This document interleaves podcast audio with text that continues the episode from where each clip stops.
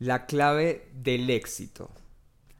Yo sé que el título de este podcast parece sacado de una conferencia de superación, pero a lo largo de la discusión se van a dar cuenta que realmente son puntos muy importantes para que podamos ser efectivos posicionando nuestra solución.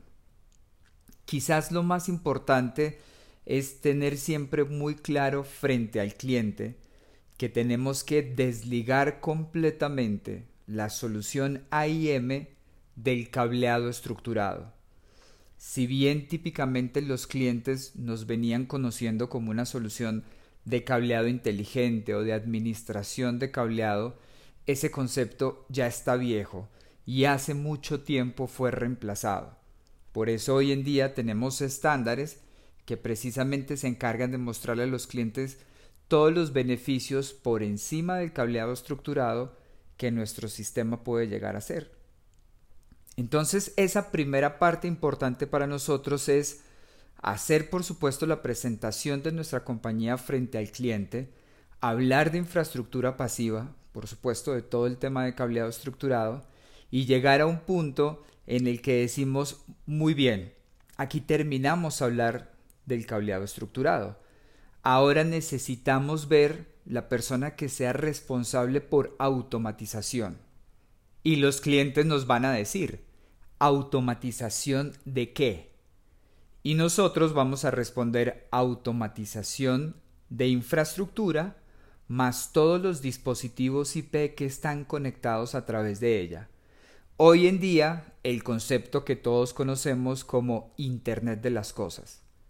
Entonces, fíjense que probablemente esta persona en ese momento les va a decir, ah, bueno, ese no soy yo, yo estoy encargado únicamente del cableado estructurado, tendría que ponerlos en contacto con una persona diferente. ¿Y por qué es importante hacerlo? Porque nuestro sistema AIM representa una serie de beneficios para otras divisiones o para otros departamentos de las empresas que no son necesariamente infraestructura. Por lo tanto, las personas que van a hacer la inversión en la solución AIM no necesariamente tienen que ser las em, personas encargadas del cableado, sino que también tenemos que involucrar a las personas encargadas de automatización de los dispositivos que están conectados en la red en general de todo el grupo de TI y probablemente el grupo de facilidades también. Déjenme tratar de ponerlo en otras palabras. Si nuestra solución solo representara ventajas y beneficios para el departamento que está encargado de infraestructura o de cableado estructurado, sería únicamente con ellos con quien tendríamos que hablar porque ellos son los que toman la decisión de una solución de infraestructura. Pero nuestro sistema realmente representa una gran cantidad de beneficios a otros grupos de trabajo y en nuestras empresas no nos pagan porque hagamos el trabajo de los demás. Por lo tanto, uno de los puntos críticos cuando tratamos de comercializar nuestra solución es que nos quedamos en el nivel de las personas que manejan cableado estructurado y a ellos tratamos de posicionarle la solución, de mostrarle los beneficios. Pero estas personas, a pesar de que aparentemente nos están poniendo atención y están asintiendo, en la cabeza están pensando ninguno de esos beneficios realmente es para mi grupo, no hace parte de mi trabajo y mi responsabilidad y por lo tanto yo no voy a pagar un sobrecosto en una solución que no brinda para mi departamento, que es el que está pagando por esta solución, algún tipo de beneficio. Por eso es importante que dentro de la empresa, dentro de nuestro posible cliente, nosotros podamos identificar los interlocutores, las personas que son las responsables de los departamentos que sí pueden percibir los beneficios que puede traer el uso de nuestra solución. Vámonos si quieren a ejemplos de la vida real. Es muy común escuchar por parte de ustedes, del grupo comercial, el mensaje de que quien está encargado de hacer la compra del cableado estructurado para un nuevo edificio de un corporativo es el constructor del edificio. Por lo tanto, es una empresa a la cual le interesa hacer una construcción buena, idónea del edificio, con la infraestructura adecuada, para que en el momento en el que él lo entregue, todo funcione bien, él termine su proyecto lo más rápido posible para ganar la mayor cantidad de dinero y luego se va inmediatamente para un proyecto completamente diferente. Para el constructor el negocio terminó en el momento en el que él entrega el edificio funcionando. Y justamente esa es precisamente una de las razones por las cuales es difícil para nosotros comercializar nuestra solución. Porque estas personas que con regularidad, con bastante frecuencia deciden la infraestructura que se compra dentro de un edificio, no les duele la vida útil del mismo. Ellos no van a estar presentes en el día a día del edificio, de su funcionamiento, cuando sea difícil identificar la ubicación geográfica de dispositivos IP. Ellos no van a estar en el edificio desafortunadamente cuando haya un problema de conectividad y se tenga que rápidamente identificar qué está conectado con qué para tratar de reemplazarlo en caso de que sea necesario. Entonces, por eso nuestro interlocutor tiene que ser alguien diferente. Es decir, si sabemos que el constructor es el que está a cargo de comprar la infraestructura y dejar el edificio en funcionamiento, nosotros debemos investigar a través del constructor quién es el que lo va a usar. Es el cliente final. Y nos van a decir, sí, el cliente final usted puede hablar con él, pero quien tiene la decisión de comprar la infraestructura es el constructor. Muy bien, no hay problema, nosotros vamos a hablar directamente con el cliente, con el usuario final, y a él le vamos a dejar ver que basado en la infraestructura que está comprando, puede llegar a tener una serie de beneficios en el día a día cuando esté operando su red, cuando esté habitando su edificio, si hace una buena inversión en esa infraestructura inicial. Y ese es el punto en el que los ligamos y decimos, ok, necesitamos hacer una negociación adicional al cableado estructurado. Y ahí viene precisamente el punto importante de este podcast, desligar la solución de cableado estructurado del sistema AIM. ¿Y qué significa entonces? Que para el cliente final será nosotros vamos a presentar dos propuestas. Una propuesta que lleva cableado estructurado tradicional y otra propuesta que incluye adicionalmente una solución AIM. La diferencia entre esas dos propuestas tiene que salir por parte de un presupuesto común por quienes se van a ver beneficiados por esa solución AIM. De nuevo, intentando utilizar otras palabras, lo que básicamente tratamos de decirle al cliente es que debe identificar un presupuesto adicional al cableado estructurado que esté enfocado en la parte de automatización y quienes van a pagar ese presupuesto o las divisiones de la empresa de donde va a salir ese presupuesto son aquellos que se van a ver beneficiados por un sistema AIM. Fíjense que ahora toma un poco más de sentido.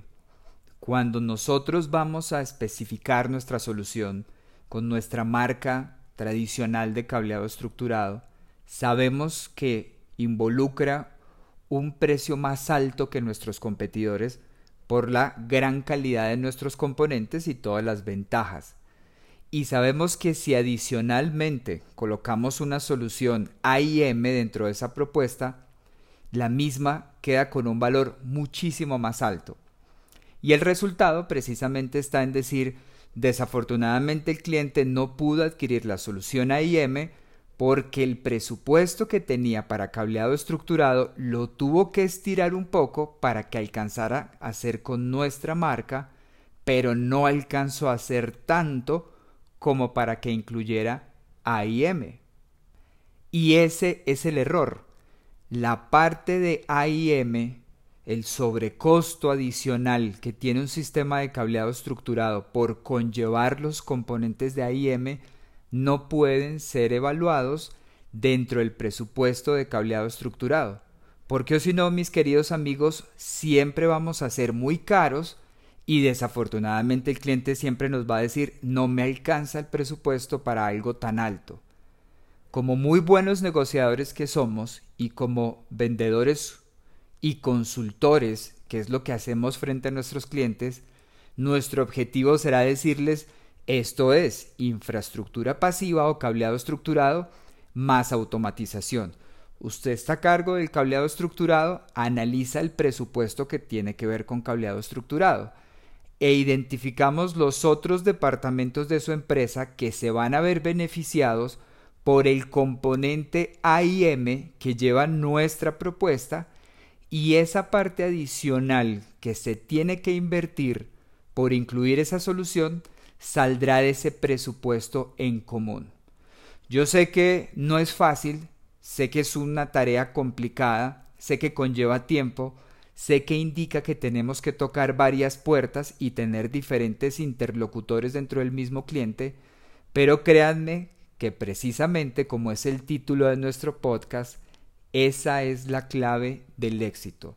Separar el presupuesto de infraestructura asociado a cableado estructurado de la parte adicional que incluye los componentes y la implementación del sistema IM que serán asociados a la parte de automatización y deben ser pagados por otros grupos diferentes dentro de la misma empresa. Entonces, para cerrar con broche de oro nuestro podcast, la pregunta por supuesto será, ok, bienvenido el mensaje Sergio, entonces, ¿cuáles son esos otros grupos, esas otras personas con las cuales tenemos que hablar para que saquen de su bolsillo y creen un presupuesto en común para pagar el sobrecosto que implica tener la parte de AIM dentro de la propuesta. Eso por supuesto va a depender de cada uno de los clientes. Si estamos hablando en general de edificios, entonces estaríamos teniendo que involucrar en nuestras conversaciones al grupo de TI completo, que es el que tiene a cargo la administración de todos los dispositivos IP que están conectados a lo largo del edificio.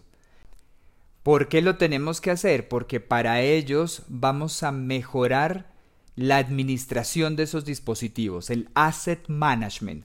Muchas de esas empresas hoy en día ya tienen herramientas de asset management, pero ninguna de ellas ubica geográficamente los dispositivos IP a lo largo de todo el edificio. Entonces, con ellos tenemos que hablar. También podemos hablar con las personas que administran los switches, los equipos de conmutación, porque dentro de nuestra solución se documentan todas las conexiones que tienen esos dispositivos y se pueden generar reportes que permiten cómo están siendo usados, si se están desperdiciando sus puertos, si están subutilizados, herramientas que hoy en día típicamente no tienen.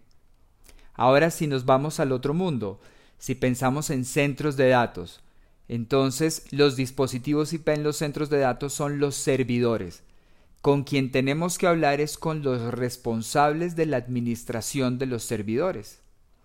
A ellos les vamos a ayudar a hacer server deployment, a implementar los servidores, independiente qué tipo de servidor es, cuántas unidades de rack ocupa, la cantidad de energía que necesita, los puertos de cobre, de fibra, todas esas características se pueden documentar en nuestra herramienta y manejarlas de forma inteligente.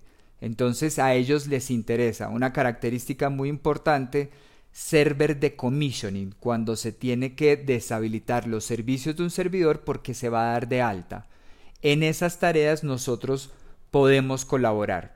Y por supuesto en la ubicación geográfica de los servidores a lo largo de todo el centro de datos. Y en los centros de datos también será importante hablar con las personas que administran los equipos de conmutación porque de nuevo a ellos les podemos permitir la documentación de la parte física de sus equipos y la correlación con los servidores, con todos los dispositivos terminales haciéndoles mucho más fácil su trabajo. Bueno, sé que este podcast está quedando muy largo, ya vamos 15 minutos acá. Los otros podcasts son más cortos, más puntuales, pero antes de terminar quiero hacer una aclaración muy importante. No estoy diciendo que nuestra solución AIM no represente un beneficio para el Departamento de Infraestructura, para los que están encargados del cableado estructurado. Por supuesto que sí lo hace. Permite documentar de forma sencilla toda la conectividad dentro del edificio y permite mantenerla actualizada en tiempo real, una característica muy importante, y le ayuda a los técnicos a no cometer errores en las labores de administración. Por supuesto son características muy importantes, solo que lo que estamos tratando de hacer en este momento es identificar qué otros departamentos dentro de la compañía pueden colaborar para crear ese presupuesto adicional que necesitamos para que esas empresas puedan adquirir una solución de infraestructura con el componente AIM.